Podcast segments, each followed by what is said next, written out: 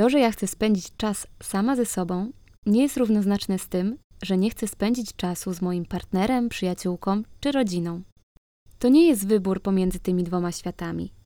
A tymczasem bardzo często słowa chcę być sama odbierane są jako nie chcę być z tobą. Dlaczego tak się dzieje? Jak można to zmienić?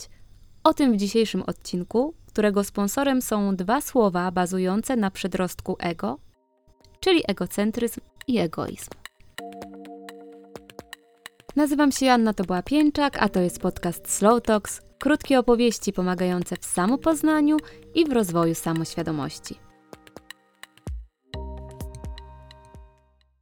Zacznę od tego, o czym zajawiłam na wstępie, a mianowicie od odpowiedzi na pytanie, dlaczego komunikat chcę być sama odczytujemy często jako nie chcę być z tobą. No więc witam w rzeczywistości, w której centrum wszechświata stanowisz ty sam, ty sama. I to nie jest tak, że ja właśnie próbuję cię obrazić, czy zarzucić coś, co przecież jest niemożliwe, by było prawdą, no ale jednak nią jest, bo według badań, jako ludzie, jesteśmy z natury egocentrykami. Dlatego właśnie w tak wielu sytuacjach, zamiast usłyszeć potrzeby drugiej osoby, nieświadomie słyszymy swoje lęki i obawy. Dzieje się to za każdym razem, gdy ktoś trafia w nasz czuły punkt i uruchamia skrypt, który powstał w naszym dzieciństwie. Bo wyobraź sobie, że w najmłodszych latach Twojego rozwoju zapisujesz strony takiej jakby instrukcji swojej obsługi. Dalej będę nazywać ją właśnie skryptem.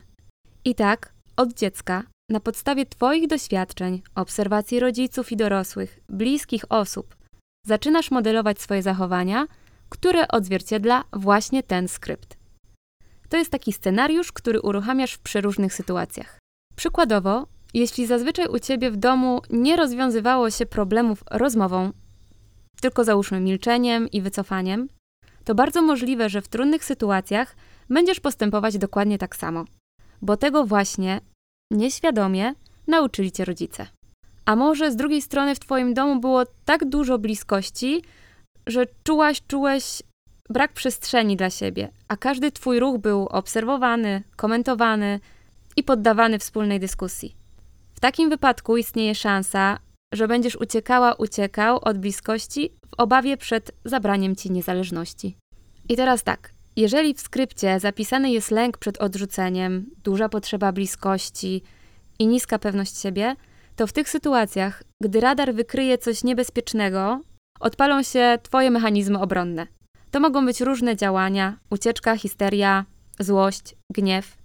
Możesz chcieć się wycofać lub bardzo emocjonalnie zareagować. A mam teraz do Ciebie pytanie: czy właśnie panicznie przeczesujesz w głowie wszystkie sytuacje z dzieciństwa, które miały miejsce i zaczynasz czuć niepokój na myśl, jak ktoś, w dodatku bez Twojej zgody, Cię zaprogramował? Powiem Ci tak, nie martw się, bo mam dobrą wiadomość. Z tym skryptem można pracować i można go zmienić. Ale aby stało się to w ogóle możliwe, trzeba najpierw go poznać i zrozumieć, jak już działamy. No dobra, przeszłam do tego skryptu, do dzieciństwa, ale jaki to w ogóle ma związek z egocentryzmem?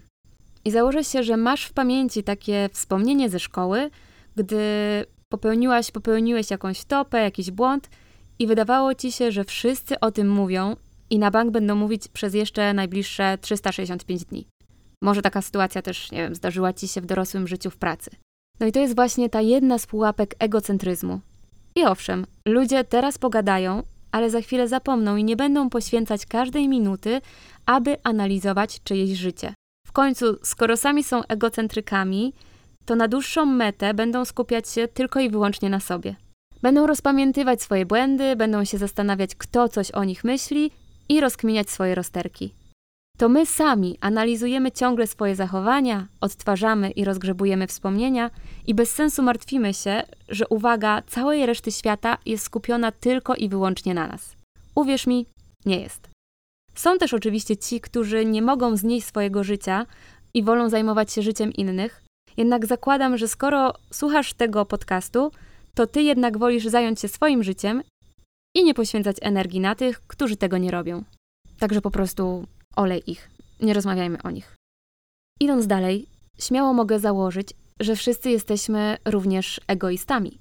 Tylko w różnym stopniu, a raczej w różnym stopniu jesteśmy tego świadomi. Egoizm może być dobry i egoizm może być szkodliwy. Ale na szczęście jest jeszcze altruizm, choć i on ma dwie strony medalu i można z nim również przesadzić. Natomiast gdy egoizm gra pierwsze skrzypce, to jesteśmy nastawieni na branie i czerpanie korzyści wyłącznie dla siebie.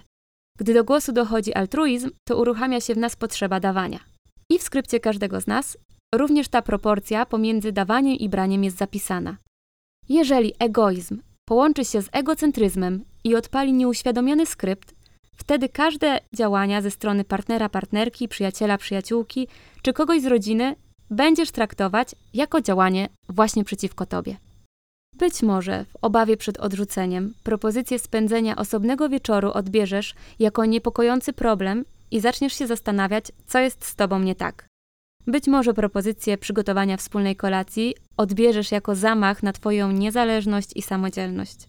Być może brak chęci na seks zinterpretujesz jako karę wymierzoną w Ciebie lub spadek Twojej atrakcyjności.